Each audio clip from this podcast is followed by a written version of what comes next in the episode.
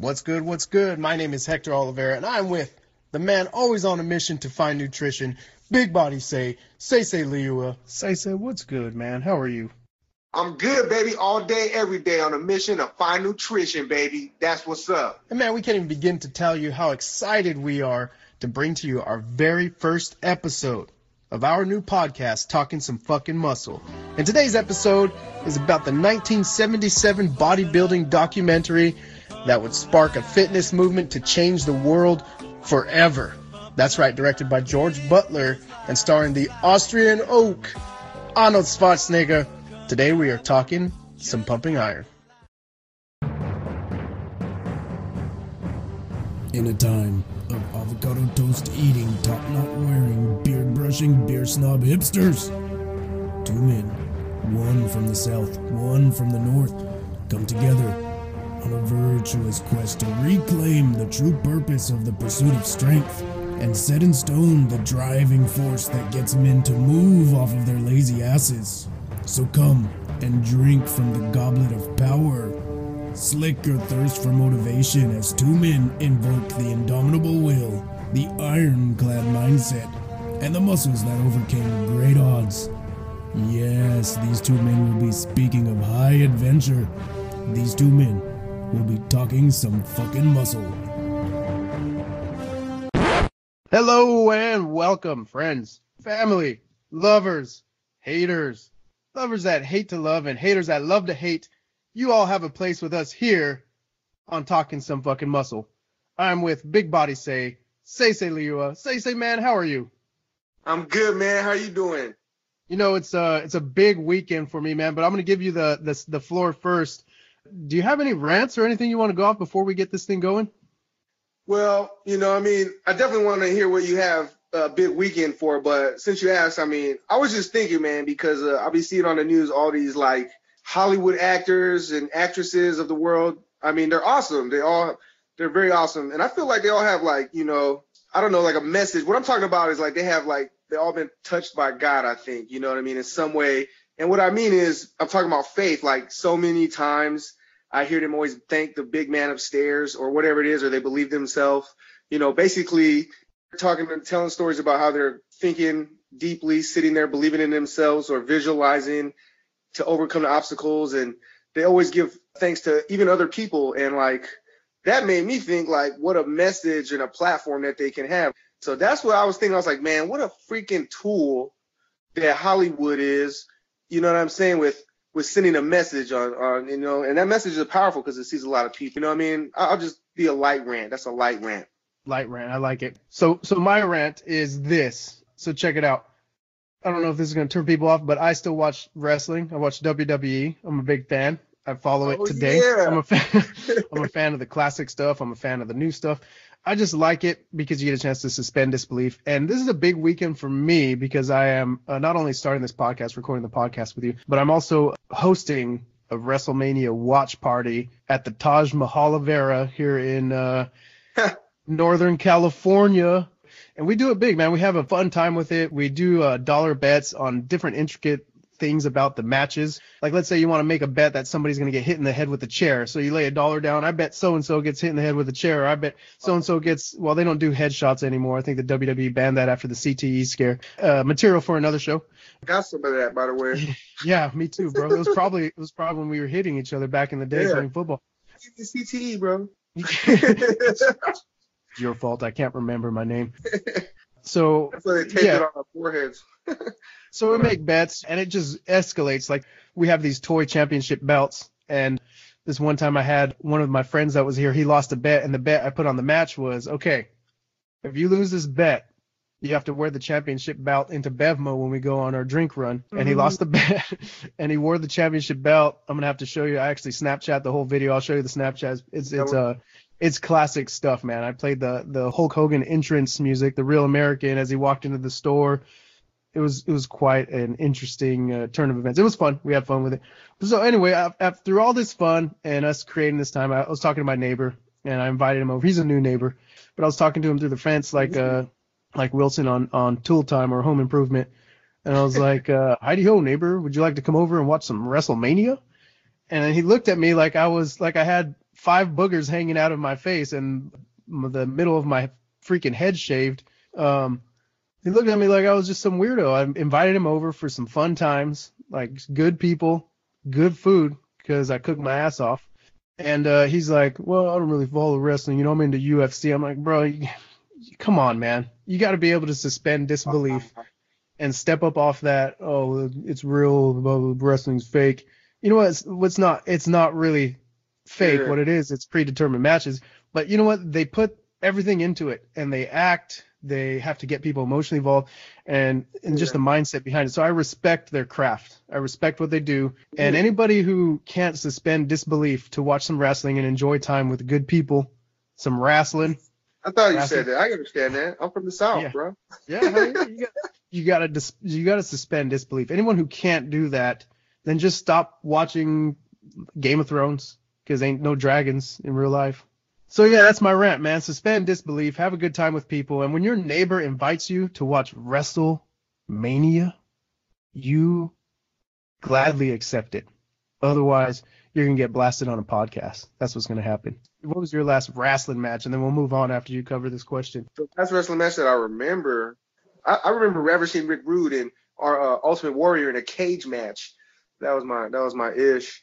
But that's a, uh, that's a classic cage match. Actually, a lot of people are Ultimate Warrior fans, but uh, one thing about uh, Ravishing Rick Rude is he was actually a legit badass. No one messed with Rick Rude. I don't know why. He was he was a legit badass. You don't mess with you don't mess with Rick Rude as uh, he was unfuckwithable. That's the word that you want to use to describe Ravishing Rick Rude is unfuckwithable.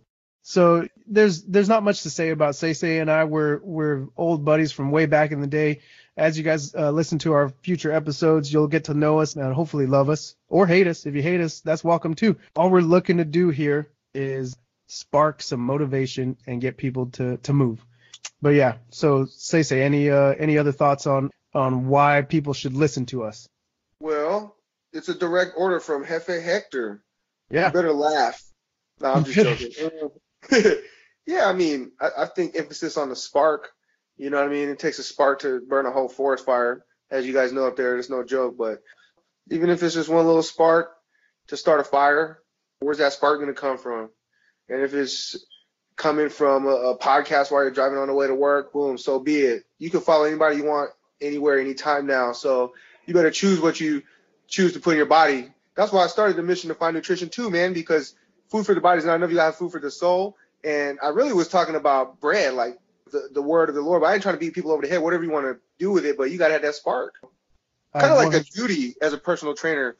I 100% agree with you on, on the duty as a personal trainer is, is to just uh, uh, be that person that invokes a change. A lot of people need help. A lot of people need help moving and just getting themselves to feel better through movement, and that's that's where it starts. I Um, like to talk a lot. So if there's out there people out there like listen to podcasts, I do. I like I like to talk a lot. So I'm gonna try to add a little variety. So it's not just like Baskin Robbins only got 31 flavors, man. You know what I'm saying? This is a whole nother flavor right here. that's what it is, man. Hey, you'll just be a lot cooler if you listen to talking some fucking muscle. That's that right there. You could have just snapshotted that whole thing right there. Wrap that up 30 30 seconds. All right, you'd be a lot cooler if you did. All right, so uh, now's as good a time as any to get to the movie, man. The 1977 bodybuilding classic, Pumping Iron, directed by George Butler. This is an interesting movie because of the time it was uh, made. Let me set the stage uh, and just ask you a question, Stacey. What do you? How do you feel about the 70s? What- 1977. Oh, I'm Close- sorry. What was the question? no, it's good. Close, close your eyes, and I want you to think of uh, what the 70s were. I wasn't born in the 70s, but I've seen a ton of movies.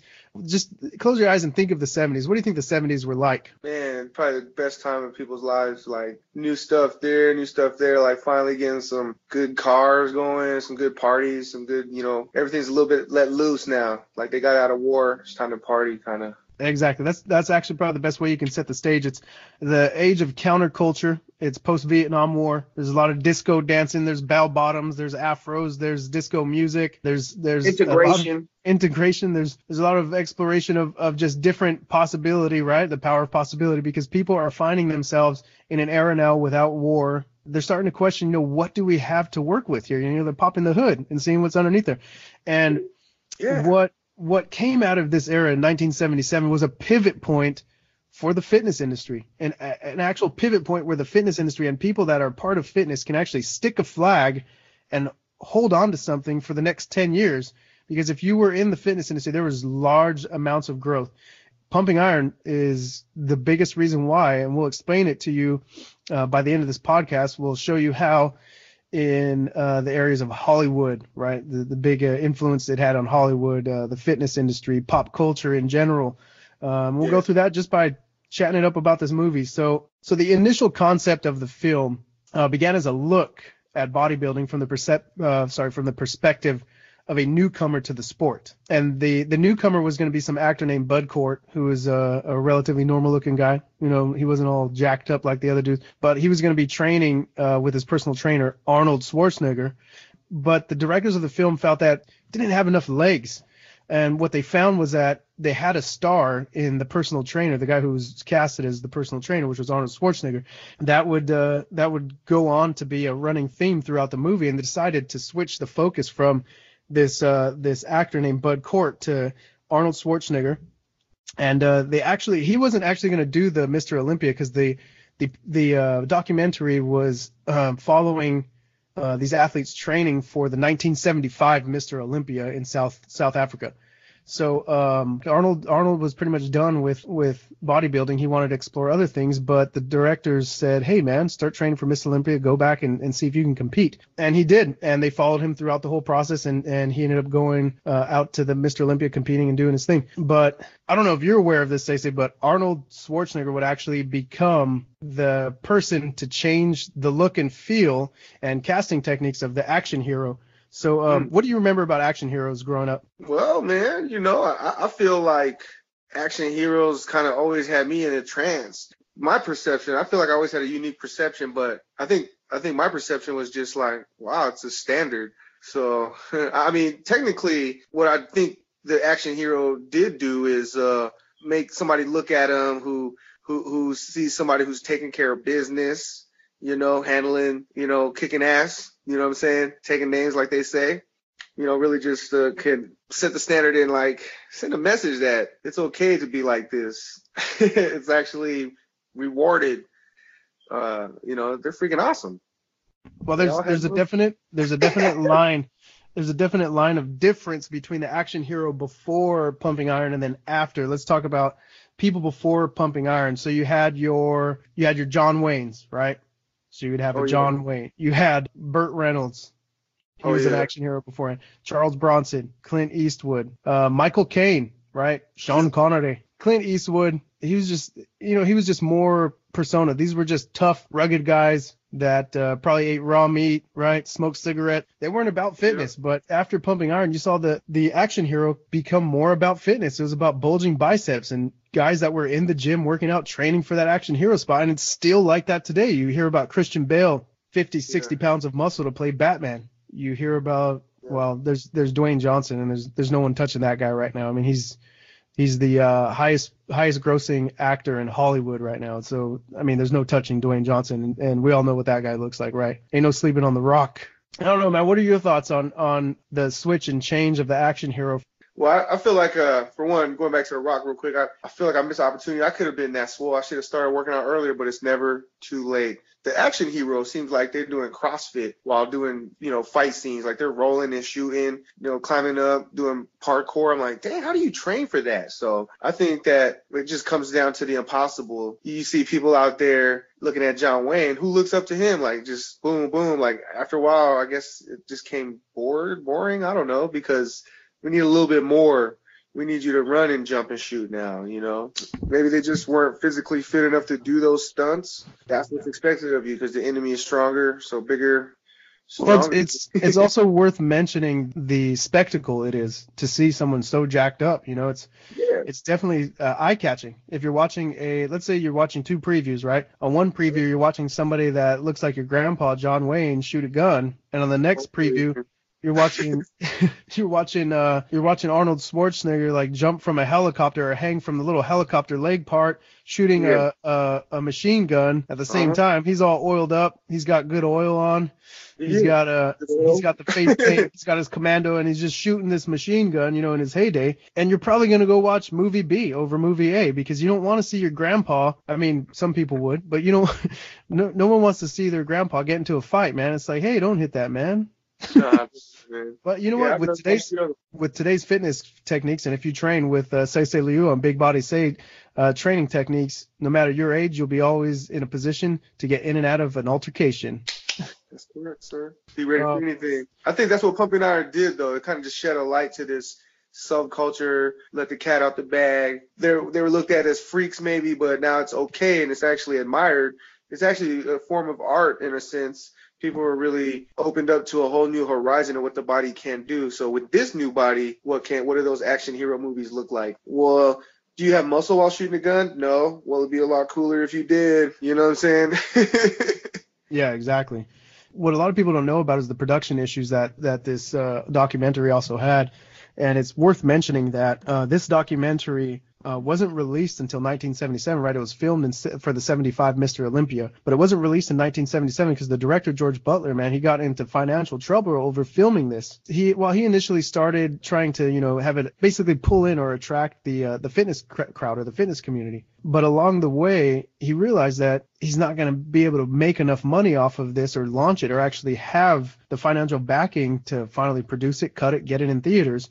So the movie kind of sat for a little bit, but what he actually did, and this is a, a an interesting topic to, to talk about, is he brought in an external uh, audience. So it wasn't someone who was in the bodybuilding community; it was an external audience. He basically had, I believe it was Ed Corney, Franco Columbu, and Arnold Schwarzenegger, and it could have been one of the other guys, but it was at least those three. They did a art exhibit. So the name of the museum is the Whitney Museum of American Art in New York City, and they put this on uh, February 25th, 1976. They actually brought in, like I said, an external audience, and it was a bodybuilding showcase, and it was purely to raise money. They were only expecting to attract maybe 300 people, but as they were selling tickets, they ran out of space in their register and any other place to store money, and they were just throwing piles of cash onto the floor because they actually ended up attracting 5,000 people to a museum to watch this bodybuilding showcase. And like I said, these aren't, this isn't a bodybuilding community that came to this. This was artists, this, these were painters, these were sculptors, these were just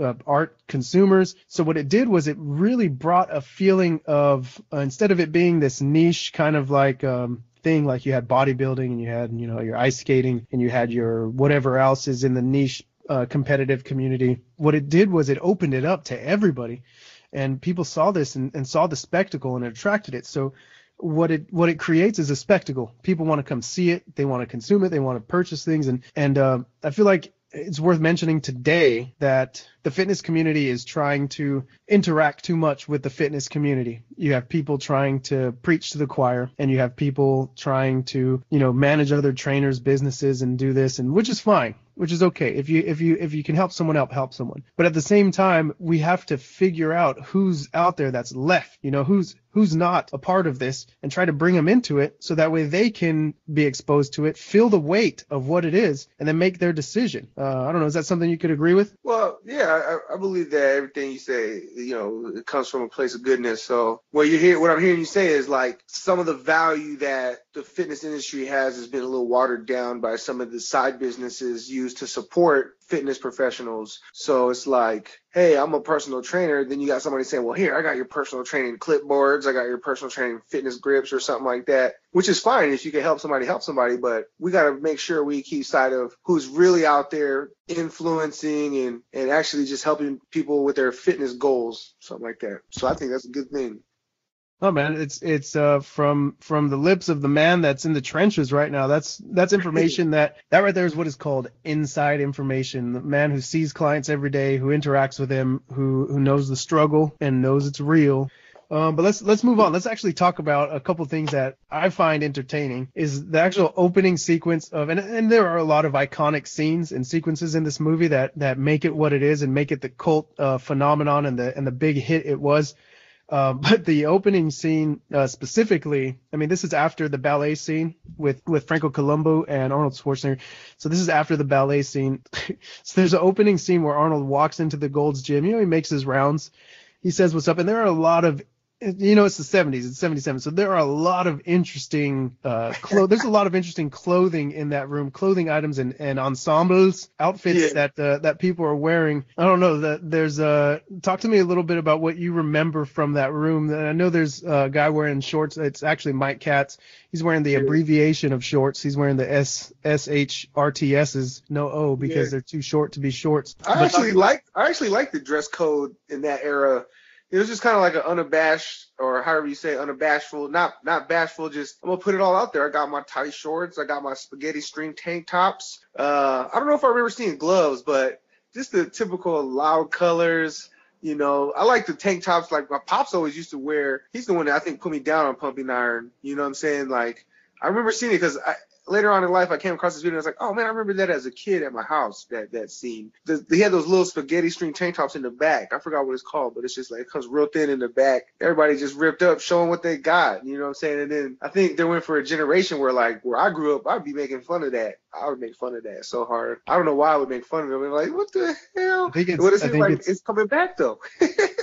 I feel like it's funny that you you mentioned everybody ripped up uh, showing showing them what they got because there's a there's a direct quote from Arnold in the movie where he's talking about posing and he's like if you if you don't got it don't show it. And you know what Yeah. you know what they say between you and I and you, you have it on good authority that I will not be in one of those uh, string tank tops the nipple tanks uh, because I just I don't have that at this point in time in my life man. I got two kids. We might, gotta- a, fucking, we might get a violation, right? Is that what you're saying? Like, yeah. Now, say, say, I want to take um, a quick two minutes to talk about uh, real fast because everybody has their story with it being exposed to these cult classic films, like who showed it to them, when they saw it, uh, how it was presented. But uh, talk to me a little bit, real quick, about who told you about this movie, uh, and when when do you remember the first time seeing it? What was that experience like for you? Well, that's funny you ask because if I remember, I feel like half of my beginning of my life is a days now, but in most recent times, I feel like there's like an awakening that happened. But I had came across the book, Arnold's book. It was like called the Encyclopedia or something about it. It's like 700 something pages, but I, I really got into that book, and then I started looking it up, and I remember looking up Pumping Iron, and that movie just pumped me up, dude. Like I looked at it for motivation every day, but I remember when I pulled that movie up that some of those scenes sparked a memory from my childhood. And I was like, oh, I remember watching this. I think it was with my dad or something. I said, I just remember this in my household. So, and my dad was like, he had 26 inch arms, man. He was really, really young, man. My mom always suggest, thought that he was, he was on steroids. He said, she said he never admitted to it, but just cause he was always so angry, like, you know what I mean? Just lifting and angry. We couldn't go out to fast food without him yelling at the cashier, like, I said, no ketchup, like, you know? so, uh, but yeah, I remember pumping Iron Man changed the way I just trained. Uh, it's, it's kind of crazy because I mean, as far as pregame, like I, for pregame, I could just watch that movie and I'll get hella pumped. Like I just want to go listen to them right now talking about it. Well, there there are definitely a lot of motivational quotes in it that that people still pull to this day, and then we'll cover them a little bit later. But as far as just covering my exposure, it was uh, my older brother David. Uh, he's been a big influence on my life, and and uh, I'm really close with all, my whole family, my brothers and my sisters. Um, but back in the early 90s, I want to say it was about in, I think I was in kindergarten, so like 1989, 1990. Uh, he came to me and uh, well, he didn't. Here's here's the deal. He didn't come to me with a copy of the movie. You know, we're poor Mexicans in the Central Valley. You got 800 people living in a three bedroom home. Only 800? 800, only 800. Dude, we were a small Mexican family, Hey, small Mexican family. Um, so every Saturday there would be the Saturday matinees, and and because we didn't have cable, it was just basic television. Once again, a poor Mexican family living in the North Side. For those of you from Visalia that are listening, North Side Birdland. Uh, I don't claim a set, so don't come after me. I got kids, man. Uh, I don't know. You said some magic words right there, though. You better watch out. so here's here's how it happened. He we were watching Saturday matinee and it was probably some uh some action film or something on beforehand that was I don't know, it wasn't Arnold. Maybe it was a double feature, maybe it was Predator and maybe they're doing some Arnold thing, but it was KMPH, Fox 26 their Saturday matinee, and we maybe had watched Raw Deal, and the next one was going to be Pumping Iron, and David was like, "Oh man, this is such a great movie." Even though it's a documentary, I keep calling it a movie. Need to call it a documentary. Um, he's like, man, this is awesome. It's Arnold Schwarzenegger. He's doing bodybuilding. And uh, this is my first time hearing the phrase bodybuilding because I'm a kindergartner. I'm like, bodybuilding. Okay, cool. So when I'm watching this movie, I see these guys working out and pumping and doing their thing and they're on stage posing. And the whole time I'm thinking, right, because I also was a big wrestling fan when I was growing up. Hulk Hogan would flex and, and lift weights and do promos and stuff too, you know. Mm, Uh, you know something, brother. And the whole time he was flexing in the gym. So the whole time I'm watching Pumping Iron, I'm thinking, well, when are these fools going to jump in the ring and get it on, man? When is Arnold, when is Arnold and Lou Ferrigno? But it was just a bodybuilding competition where they just got on stage and flex, and there was never a fight. And uh, say what you want to say now, because I'm going to offend a lot of people right now. So here's a little, you know, preset. I might offend some people, but I thought it was silly as hell that they didn't actually do anything about it. They just went on and flexed and played mind games. I thought back then I thought it was silly, and even today, okay, I can respect the effort they put into bodybuilding. I can, 100%. I respect it. But at the same time, it is super silly, and it, it's only something that exists in that environment to where you can grease yourself up, put on a pair of speedos, look about as close to a dick dancer as you possibly can, Is that what you call them, dick dancers? and have And have somebody score you or give you a, a rating on your glutes and hamstrings and the color of your little mankinis, bro. I, it's just silly to me. I'm sorry, bodybuilders. I love your effort. I love your passion, but you're doing something silly, man. I'm sorry, say say. You're gonna have to probably lay me out on this one, but I'm just, it's silly. I, I'm just still, I'm just still trying to get over dick dancing. Like you, you know what? It's. I'm sorry for using the term. They look like it. Some of them actually hit the splits too. Like some of them should be. And this is coming from me. that might Uh, be another, that might be another area we need to investigate. Like how many bodybuilders have to do dick dancing on the side to to earn dollars? Because I ain't gonna, I ain't gonna lie. I heard this, this is one guy who he told me how much he made on a weekend, and he said I can triple that. So he'd be making like three thousand if he goes to Vegas. So I'm like, hmm. Not that I'm gonna go dick dance, but shoot, there's other ways to use your body to your advantage. You can you can hop on uh But I, I, like that what you're saying. I'm not trying to discredit it. It- what you're saying is, is funny because I used to think the same thing, bro. I used to think the same thing. I'm like, damn, like, y'all really care about all pieces of the body, but you better cover that at least because that's decent. But it's like, wow, especially when they turn around, like, how do you guys do it? But I found myself on stage at a physique competition just to overcome my fear, and that was an exercise for me where. You know, I after I lost 100 pounds, I was pretty shredded. Had an eight pack. I was trying to invent the 12 pack, but that's anyway. That's another story. I was on stage and it was it was a it was an aha moment too because I remember my mom's like, "You better not get any tattoos." I was like, "Why?"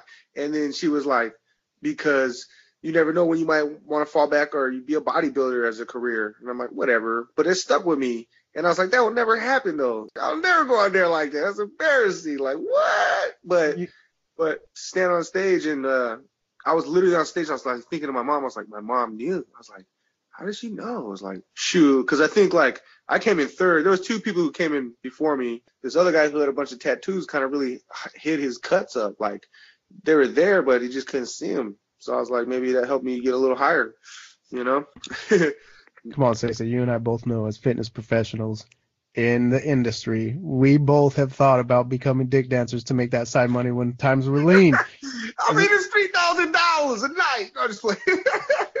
We know from experience. Yeah, man, times get lean. Personal training isn't isn't always it's feast or famine, and in those famine times, you know, hey, I'm telling you, hey, there was people that were hitting me up for like, hey, would you be a brand ambassador? I thought this was all BS. I never heard of this, but you know, looking back at it, I was like, oh, there's a lot of people that do brand ambassador. You gotta, you know, they look like your body looks good. Take some credit for your hard work. That's called to me called cashing out on your results. Actually, that's not cashing out on your results. That's being smart with your results. I feel like cashing out on your results is like eating donuts. You know what I'm saying? Anyways, what is our life right now, bro? What is we're we're on a we're supposed to be fitness professionals, and we're on a podcast talking about the the days and times when we were considering becoming a dick dancer. That's what we've become, No. Stacey. uh, you know, we gotta agree that I never said that. All right, maybe it's just me then. I'm okay with it. I'll Oh, own it. I'll own up to it. This is three thousand dollars. I'll own up to it. Well, I think that you might think as far as deep as like, hmm, if the circumstances were this and that and this, then maybe. But never. I don't know, man. I, don't even want to have a serious conversation about it. I, I feel like I would need to go to dance school for that. You know what I'm saying? exactly. Well, there's just just a side story. There was this time, and this is a, a moment where I found out that you know, you kind of sometimes just have to roll with something and, and just see what happens. If you have an idea and you just had to throw it out there and see what happens. So I was, uh, I went, I, I was at Ross. I, I buy my white T-shirts from Ross because they're you can get some nice ones, some Calvin Klein's, whatever, Ross or Marshalls, one of those stores. Anyway, I was there and I was buying my white tees. As I'm walking toward the men's like white T-shirt prepackaged section, on my immediate left, and this was a while ago, like uh, last night. No, this was a while ago, maybe several five five or six years ago. Uh, to my immediate left, uh, I saw this orange tiger stripe thing on my left hand side, and I turned and faced it. I looked, and it was sure enough, man, it was a man thong tiger stripe, and it had the word Poppy on the front. Poppy. Wow.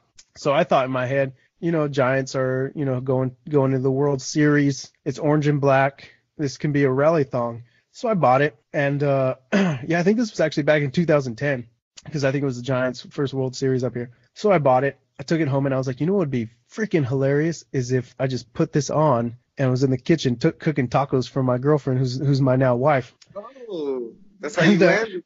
I thought it was gonna be hilarious for her. I thought it, I thought she was gonna laugh. So she gets home, uh, she goes into the room to change or whatever, and I have the thong already on. And uh, a couple things, actually, two things I realized about this is one, sometimes you just have to roll with something and see what happens. You just got to do it. The other thing is, uh, I'm a, I'm not a uh, large in a man thong. I'm definitely an extra large because stuff was stuff was just not supported properly. There was some spillage in the man thong. Anyway, So so put that in my mind. it's seared in there forever. You'll never get out. Anyway, I'm in the kitchen. I'm in the kitchen cooking I'm up these hungry. tacos. She walks out and she's standing behind me, and I just hear this.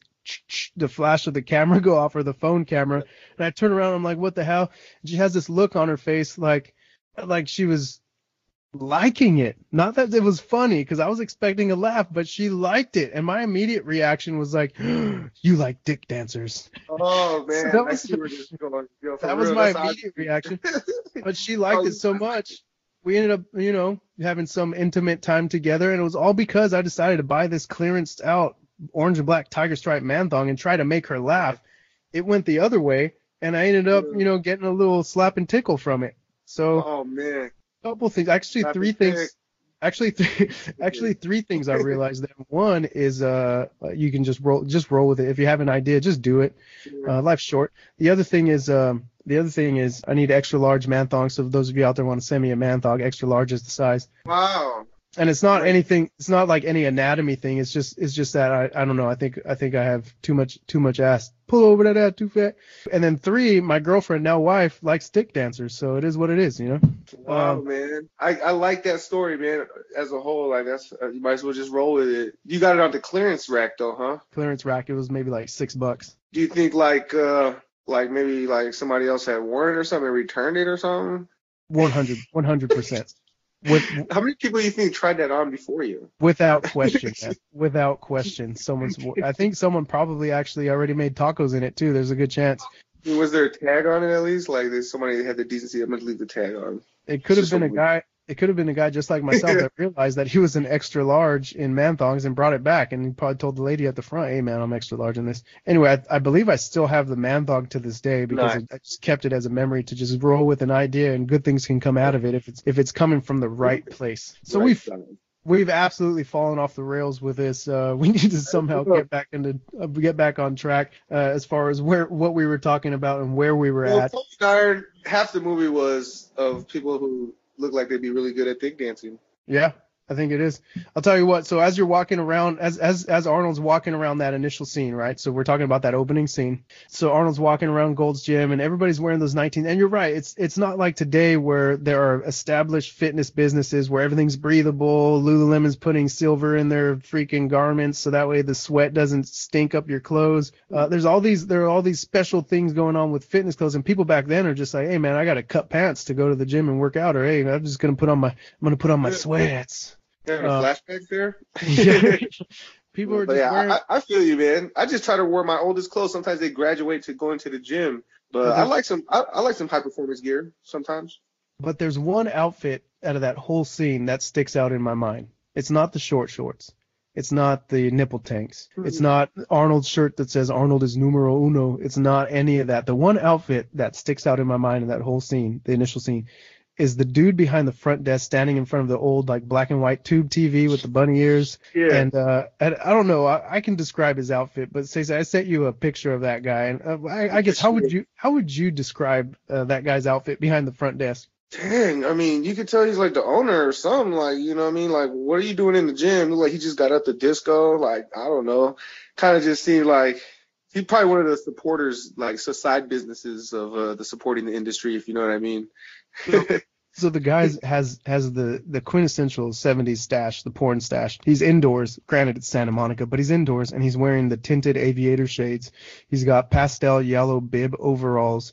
He's got the ribbed white turtleneck. It's a full turtleneck, and and he's just standing behind the front desk. He's got one arm on the desk, one hand on his hip, and he's there on business. And it's not gym business. He's like, and if anybody out there knows his name, if anybody out there can find out this guy's name and pop him into the Google machine for me and send me some information, I want to know who this guy is behind the front desk. He could be the owner of that gym. He could be the manager, but he is by far the reason why this scene carries so much weight. And I know Arnold goes through there and he ends up working out, but it just like just having that guy and that outfit behind the front desk just brings so many good Yeah. feelings about the 70s and the time that they were in. I don't know. He he was definitely there on business. He was doing some things, if you know what I mean. He was doing things. yeah, he was- man. He's, kinda, he he's groovy, dude. That guy probably had one of those jackets where you open it up and it has like the selection of, of different pharmaceuticals you can choose from, but he was definitely there doing business. So that was one of the most initial iconic scenes. But one thing you have to focus on with Pumping Iron is it was the actually the the the quintessential originator or influencer of reality viewing or reality TV because it was a documentary, but at the same time, the director George Butler had to make it a little more interesting because there was a a community of bodybuilders there, but he needed to create a story. He needed to create a good guy, and he needed to create a bad guy to go along with the story, a conflict. And so what you had was the what you have Like- is the introduction of Arnold Schwarzenegger as the hero of the film, and Lou Ferrigno as the bad guy or the the, the protagonist and the antagonist. We'll use fancy words instead of good guy, bad guy. I like good guy, bad guy. But uh, what do you remember about Arnold Schwarzenegger being built up as the good guy of this film? Well, I mean, I never really took it into reference at the time, like on uh, who it could be intentionally done like that. I just thought like, wow, look at Arnold. I want him to win.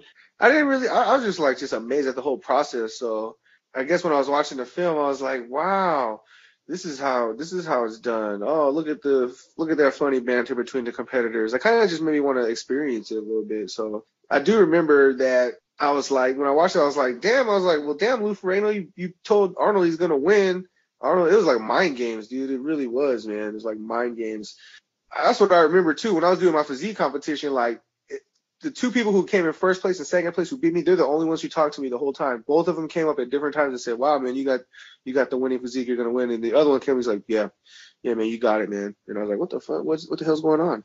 But when I seen that scene in in, in Pumping Iron, I was like, "Damn, Arnold, you got him right there." I was like, "All right," and I felt bad because it looked like Lou Ferrigno's dad was like trying to have his back, and like Lou Ferrigno just wouldn't speak up or something. That, that that's what I remember. Like it's a competition, and Arnold said, "What are the chances you think you're gonna win, Lou?"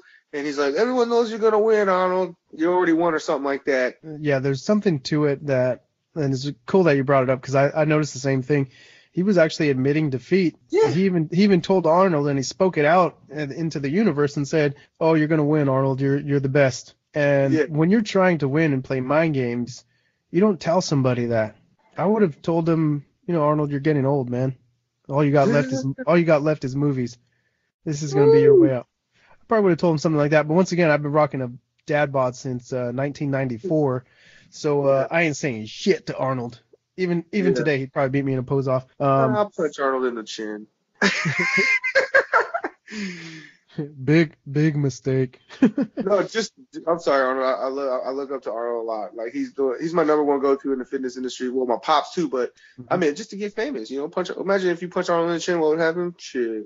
So, what are we doing? Pumping out, we're talking some fucking muscle, dude. oh, that's Yeah. right. So what, So um, they introduced, so they used a lot of cinematography in creating the good guy that is Arnold Schwarzenegger and the and the bad guy that the protagonist antagonist relationship. So the cinematography they used was Arnold Schwarzenegger training in Santa Monica. He was training at Muscle Beach. He was running around on the beach, talking to people, smiling, laughing, having fun. Bright cameras, the sunshine is out. He's running around the beach with the two girls. They built him up. When people saw him they basically said, I want to be, well, when guys saw him, when men saw this guy, they said, I want to be that guy running around the beach, having a good time.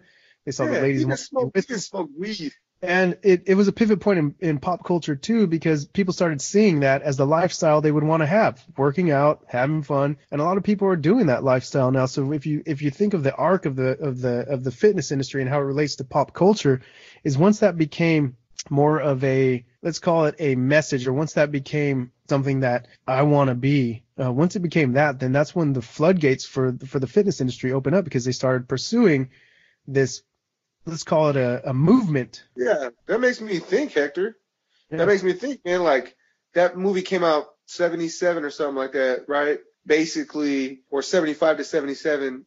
That message is being felt now. If the opening the floodgates did, not everybody got on board right away. It takes years. So that's a message that's now felt. And we wanted to see his life pan out. And like these guys are now doing different things.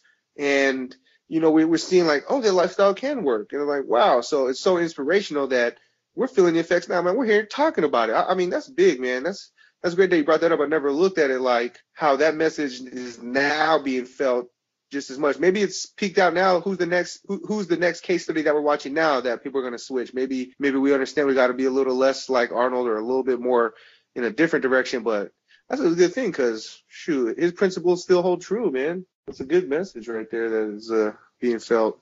Exactly, and and that's what we're trying to do here. We're honestly people. We're just trying to tell you a story, tell you a story about you know how there were pivot points and how people grew their business, they grew their muscles, they grew their motivation, they grew they grew as individuals, they grew spiritually. We're just trying to tell you stories of, of personal growth in a positive direction based off of the power of possibility. So now let's talk about the other side of that protagonist antagonist relationship. Let's talk about what the footage looked like of Lou Ferrigno's workout. So he's in Jersey, right? The mean streets of New Jersey. He's uh lifting in dark, like a, a dungeon type room. It's it's uh you can barely see anything. All you see is just maybe a few lifters here and there. He's by far the uh the biggest guy in the room. He's with his dad. His dad's barking at him to get the extra reps in. As the scene opens up itself, the difference is Arnold is working out with all these beautiful people in Santa Monica. But then you switch over to the scene of Lou Ferrigno, and the first thing you actually see, you don't see Lou Ferrigno in the scene. You see a couple of normal looking guys. As the scene opens up, right? As the scene opens up, the first shot you see is in a guy who's you know he's not in in any type of muscular condition okay. but his shoulders are slumped his back is rounded he's got all the hair out of it.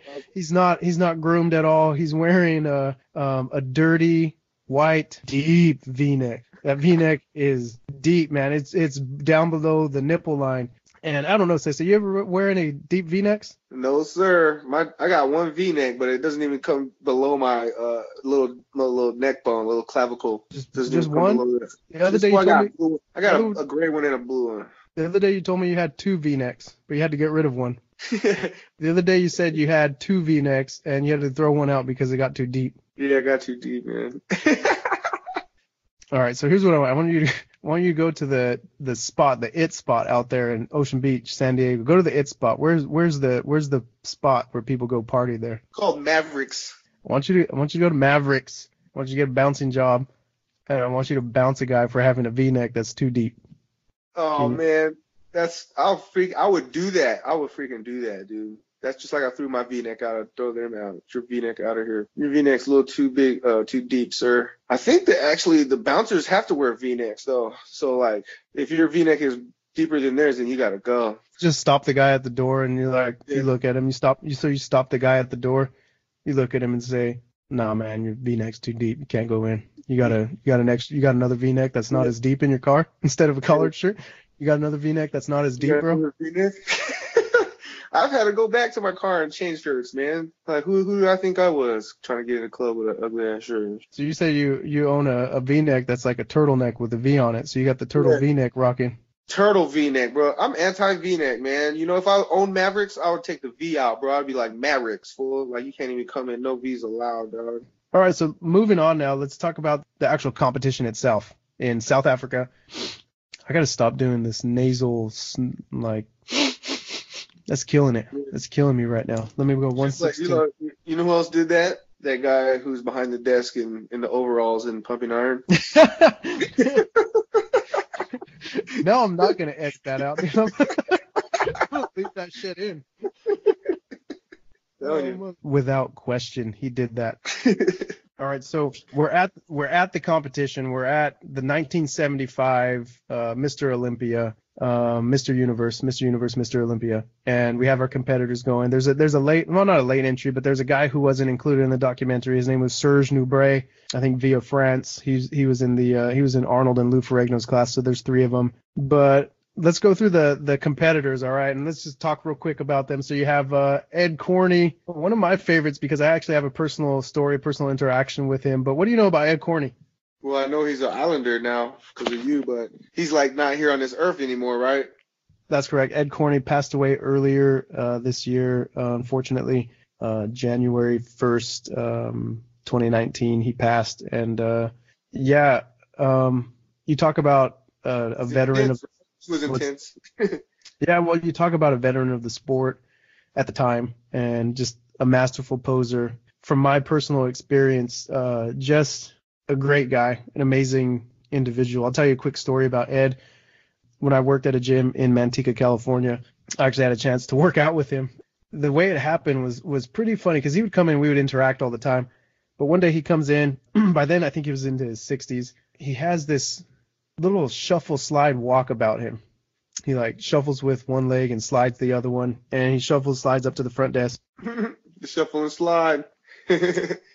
shuffle slides up to the front desk and lays his bag up on the desk. He looks at me, and he he was wearing his his uh, glasses at the time. He had his hat, and he's actually wearing the same jacket that he was wearing in the spe- special features film that I that I sent you. He looks at me and he goes, "Hey, guy." That's how that's that was how he's like, "Hey, guy." Uh, yeah. So I said, "What's up, Ed? How's everything going?"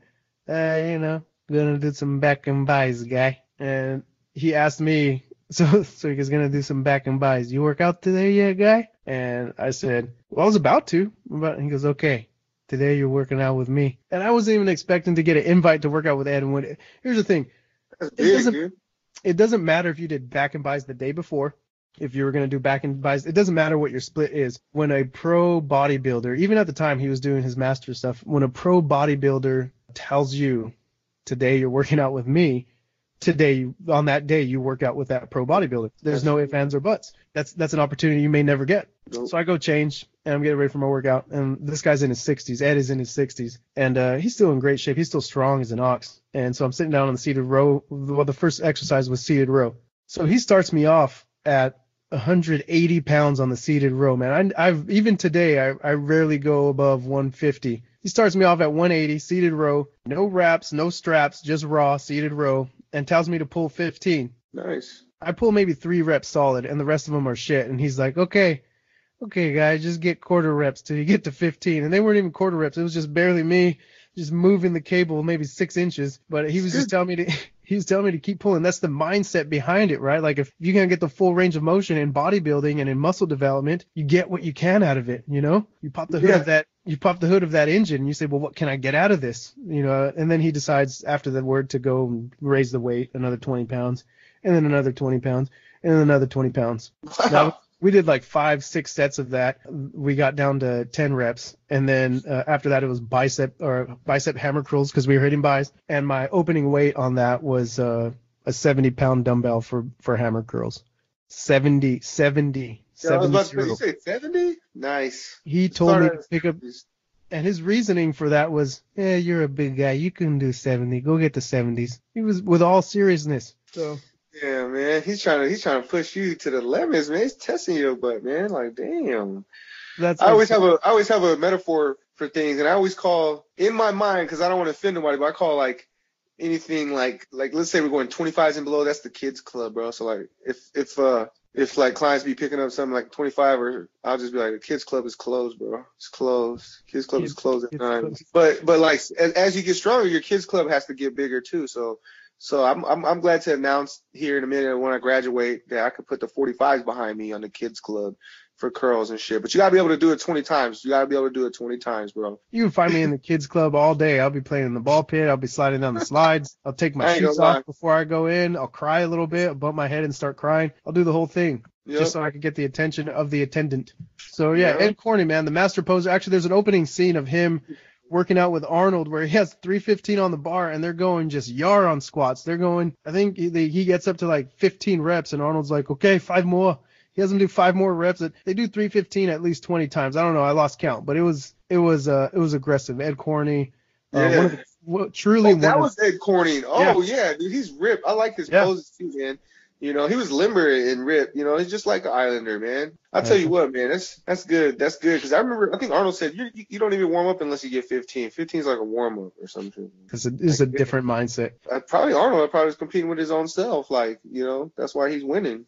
When you get to that level of comp- competition, that's that's pretty much it. You're competing with yourself. But yeah, Ed Corney, man, truly one of the greats. Let's move on to Ken Waller. He would go Oh. on to win. He would go on to win Mr. Universe. Uh, they they built up a a rivalry between between him and Mike Katz, and it was just based off of a silly prank that he played off of him about hiding his T-shirt. That was the famous scene. Actually, Ken uh, Ken Waller would go on to get booed at bodybuilding competitions because of this, and it wasn't even something that was built into the movie. It wasn't even something that was planned as negative. All it, it was something that happened in the spur of the moment where Mike Katz was looking for his shirt, and then Ken Waller had hid it from him during the competition to play little mind games with him, and it was a sentimental shirt. It meant something to, to Mike Katz. They didn't really even. This wasn't something that was pre-planned. Once again, we reflect back on it. We go back to how they they developed the inception of reality reality TV in quotations, where they planned these little things to to put a little more heat on a situation that that really wasn't all that bad. But they built up Ken Waller to be the bad guy in this situation because he hid this T-shirt, and Mike Katz, the family man, was over here looking for it. Yeah, that's that's one of the uh, one of the I guess uh, inside stories of Pumping Iron. But Mike Katz, let's talk about Mike Katz and his haircut. I think it's 100% He-Man without Man, without question. Mike Katz rocking the He-Man uh, haircut. you got it. Hair is important in that industry. I'm telling you. I wish I could rock a He-Man haircut. You Yeah? find, Why, find me find me rocking a He-Man haircut. The old Prince Valiant. so you He-Man talking about dyeing it, dyeing it blonde or too? Or I'll like dye it. I'll rock the bangs. I'll get the the hair to puff out over my ears. I won't even. You'll be looking like I'm wearing headphones with my curly hair. I think that it was like marigold or something. Like that's the color. All right, so uh, Mike Katz, he would actually go on the Sun and own a T-shirt company that uh, sells to Gold and World's Gym. Uh, Oh, so, yeah. they, so yeah, so they do own that. Anybody you see rocking that Gold's Gym or World's Gym T-shirt, that's Mike Katz. Serge Nubret gets honorable mention for getting second place in the overall uh, competition. Lou Ferrigno, uh, runner up to uh, the one, the only Arnold Schwarzenegger, would go on to win the 1975 Mr. Olympia. Let's see, uh, Franco Columbu would uh, would uh, take uh, first place in his weight class in his division. So Franco Columbu was there. Well, Yep, yep. And one of one of the things I think you want to take from this is Arnold Schwarzenegger went back in it to uh to just be a part of this documentary and there's a lot of rumor and uh, let's call it rumors and innuendo there's a lot of innuendo there that that it was uh, pre-planned that it was fixed the fix was in well, you know, you got to tell a story, or you could report a documentary. yep Well, well like they were telling a story. I I I of look back what you said now about how they painted the pictures, and I'm like, yo, I've been had, but you know, I see what is. It's like you almost like seeing, oh, I see what you did there now. I see what you did there. well here's here's why here's why people think the fix was in Lou Ferrigno was younger bigger he didn't he look was- as good though, huh? he wasn't as I don't know, but that that goes back to my thing of not being a bodybuilding guy. Like I, I can't stand there and see whose abs look better than the other guy's abs and whose hamstrings look.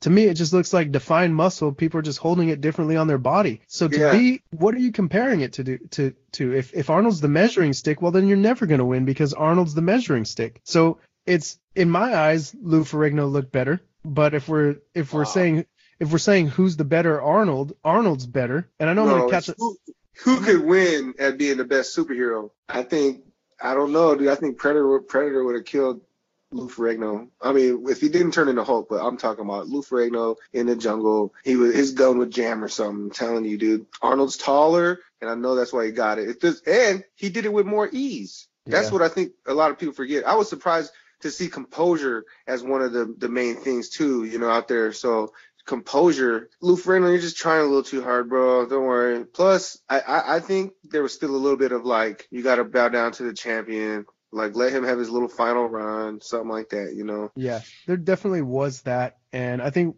one thing, and you're right about, I'll agree with this. I think Lou Ferrigno looked bigger. He was more massive, but he just didn't have the presence and the confidence. He wasn't exuding the energy that Arnold was, and that just goes goes to show how exuding the right amount of energy and confidence in something makes it attractive to people, makes it makes it something that people want to be around, be a part of. So be careful with your energy. Don't go in there too angry. Don't go in there trying to uh, create so much conflict to where no one wants to be a part of it, no one wants to see it. Instead, go in there with the confident energy that you're doing something good and something positive. That's just me standing on a little soapbox right here and preaching at you, which I'm probably going to edit out anyway. So Ah, Um, nice. Hey, don't hey hey don't sleep on uh, Danny Glover though. Danny Glover in Predator 2, he took out a predator in hand hand to hand combat. That was that was the passing of the torch from the John Wayners. Then, if you think about it, it's a little Yeah. diverse. Like, oh well, for you yo- old people here, we still got you. I can stab him bare hands, killed it with my bare hands. You know what I mean? But that gave hope to everybody too. Like, we don't don't forget about our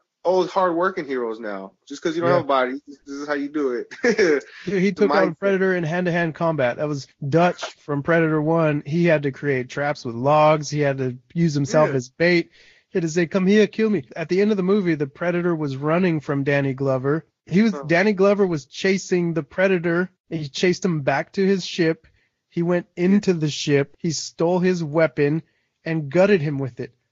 A Who- different level of satisfaction. It's it's because you want to know why he did that? Because he was LAPD. That's why he Yeah. did that. Oh, that's right. Don't mess with LAPD. Don't mess with LAPD. So there's there's a, a scene also pre-show where they're all lifting weights backstage getting a pump, and this is where you actually see the the mind games, the head games that Arnold plays on uh, on everybody in there. He's walking around talking to Serge Nubret, talking to his competition, eyeing everybody, and Arnold's just he seems the difference is though he seems relaxed, less stressed. He has his routine set, but then you go to Lou Ferrigno and he's it's almost like he's in panic mode, right? Yeah, because all those other guys, the other guys already know they're gonna lose, so he don't even want to talk to them. But maybe he was really challenged by Lou. Plus, that's how the movie framed it. But he went up to Lou and was like, he went real close to his face and was like, "What are your thoughts of the chances of you got to winning, Lou?" And he's like, "Everybody knows you're gonna win, Arnold." And Arnold was like, "Yeah, that's right." I'm like, "Damn, he's just bullying himself into a win, man."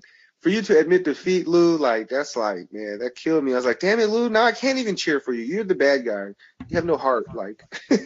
Exactly. Well, there's there's a difference in in uh, mindset and mentality there, where Arnold is relaxed. He's putting on his oil relaxed, and here's the difference. So he's oiling his body up nice and relaxed, and you look across the room, and the room is like this dimly lit. It has the uh, the wood paneling walls, and it just Yeah. looks like it just looks like a uh, like a green room, like a backstage green room, or like a like a doctor's 1970s doctor or psychiatrist office waiting room, and they're in there lifting weights. But you could tell the panic and the the just the frantic nature of Lou Ferrigno's warm up because his dad's putting oil on. And his dad's like, "You look great, Lou. You look like you've been." My... He's like, "That's not enough oil, Dad." He's like, "It's perfect oil." He's like, "No, Dad, that's not good oil." I can't do a Lou Ferrigno. I don't know, but he's just Well, like, that's pretty good, dude. he's 'cause, like, that "That's really- not good oil. That's not good oil, Dad. Not good oil." Yeah, it's such a complaining little whiny baby, dude. Like, dang, Lou. You ever you ever get oiled up on the beach? I want you to turn and tell the the person that's oiling you up your person that's not good oil. It's not good oil. That's messed up, dude. That's messed up. I like to use good oil in in uh, romantic times. Oh wow, okay. By good by good oil, I mean like the uh, Costco family size of baby oil. That's good. That's good oil. Yeah, that's good oil. Maybe he should have didn't have Costco back then, right? So you you what you do is you just hold the oil bottle up and you just pour it out and you do one of these. Describe to the people what I'm doing with my hands. it looks like you're like trying to do wax on, wax off, like Mr. Miyagi, uh, but both at the same time. That is exactly right. You do a, you do a wax on, wax off both at the same time. You do the But it doesn't look like you're working on a flat wall. It looks kind of like you're looking on a round wall, or like like you're polishing some bowling balls or something.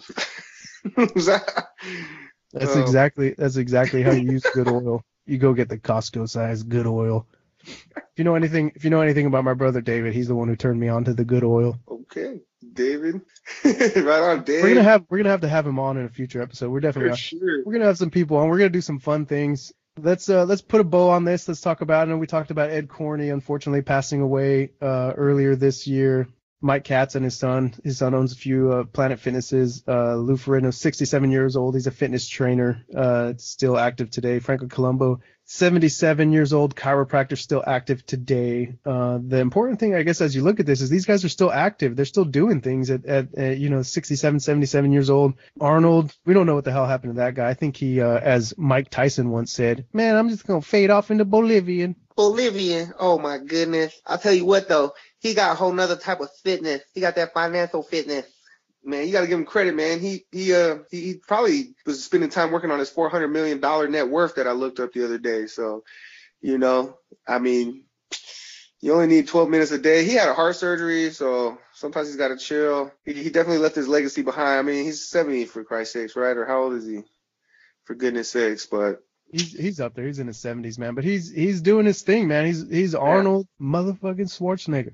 You can't go wrong with Arnold in anything. I've actually the funny part is last night my wife was watching the latest Terminator movie. I haven't seen. I think it's Terminator uh, Genisys or something like that. And while I'm up here, you know, just kind of banging out some notes about the podcast, I'm looking down. I'm like, man, Arnold's still on screen doing his thing. Uh, who knows what percentage of CGI is, but he's still doing it, man. He's up in his 70s and people still see him as an action star. And, and take this for what it is. Everyone, let's take this for what it is. If you devote yourself, and it doesn't have to be complete, 100% unadulterated, focused, blah blah blah, no excuses. If it doesn't have to be that, but just devote yourself to some type of fitness. People are mm-hmm. going to see you as vital and as a person who can execute on the power of possibility if you just keep yourself physically fit, mentally fit, spiritually fit, just devote yourself to, to avenues of fitness and you'll have that vitality long into your days. You know, I don't know. What are your thoughts on that, Say Say? That's just me kind of preaching.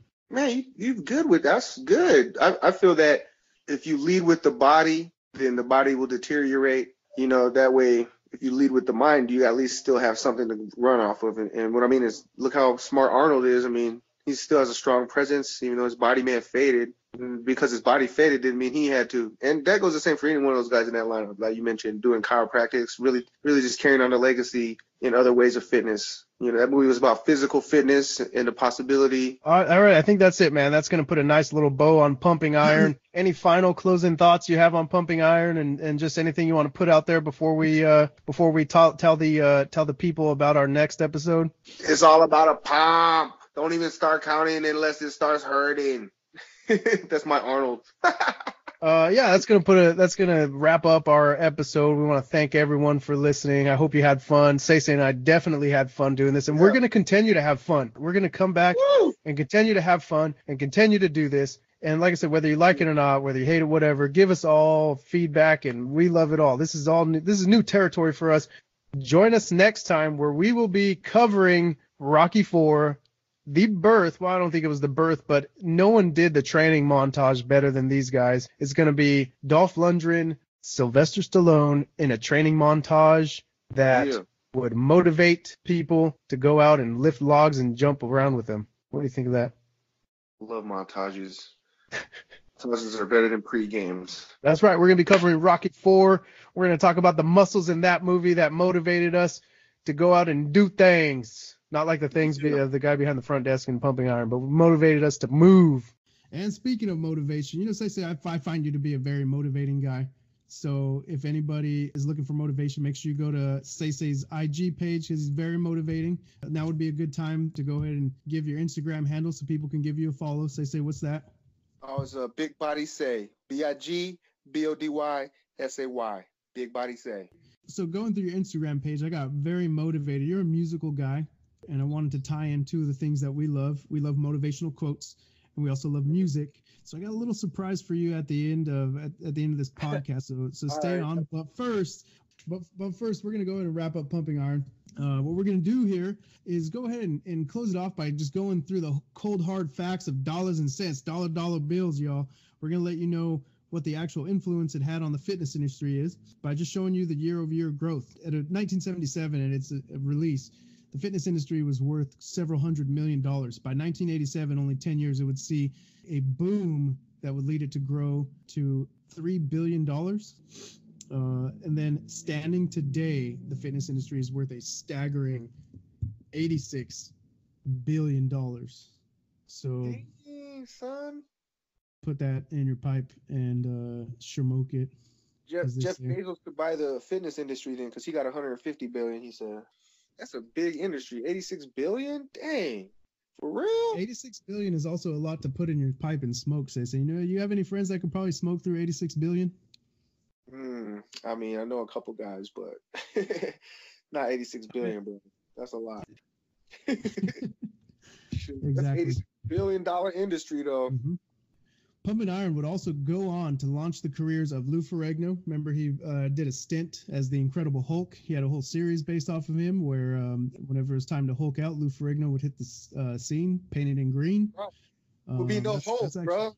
There would be would no be no Hulk. Hulk if it wasn't for Pumping Iron. Exactly. Uh, there were a couple of guys, yeah, a couple guys also would come out of there as actors. Uh, Franco Columbu would land a few roles. So would Serge Nubret. They would all land roles with Arnold. Of course, Arnold being the biggest star to come out of that. But um, let's actually talk about Arnold's influence and the actual uh, pop culture reach that came out of this movie. So let's just run down the list. Here we go. He was Mr. World, Mr. Universe five times, Mr. Olympia seven times. He was Hercules. He was Conan the Barbarian. He was the Terminator. He was Mr. Freeze. He killed the Predator. He went to Mars. He had a baby. He killed Satan. Killed the devil. You know. Mhm. He stopped. he stopped clones from taking over the world. He saved the world at least three times. He has Yeah. a college degree in finance.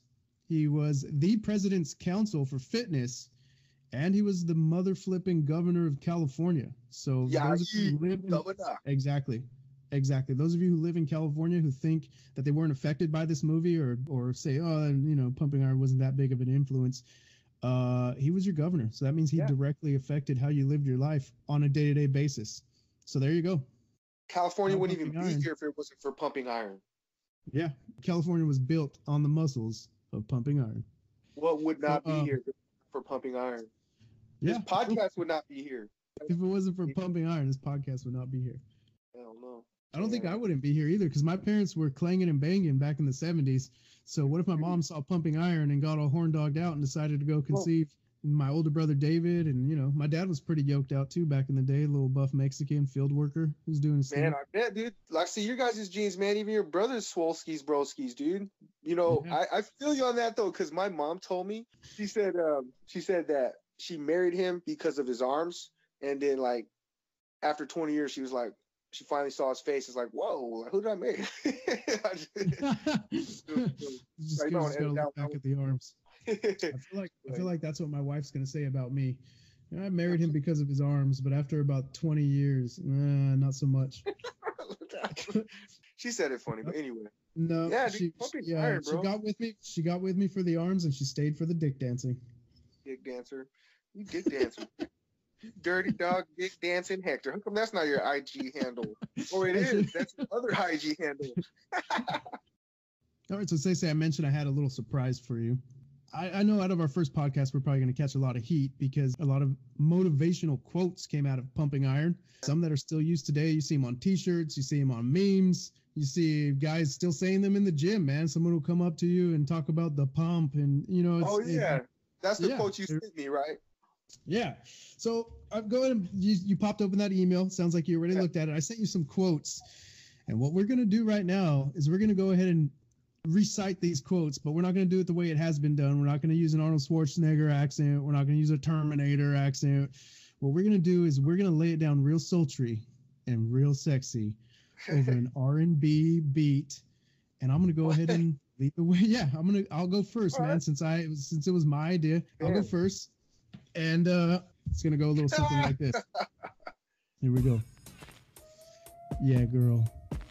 You know the greatest feeling you can get in a gym or the most satisfying feeling you can get in the gym is the pump. Let's say you train your biceps. Blood is rushing into your muscles. And that's what we call the pump.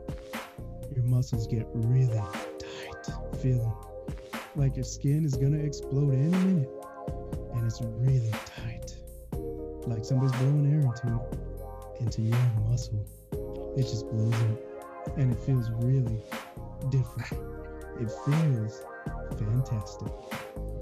Oh yeah. that was good, man. Good. Well, I'll tell you. You got the next one, right? right? Yeah, yeah. It's as satisfying to me as coming is, you know, as having sex with a woman and coming. Oh yeah. And you can believe me how much I'm in heaven.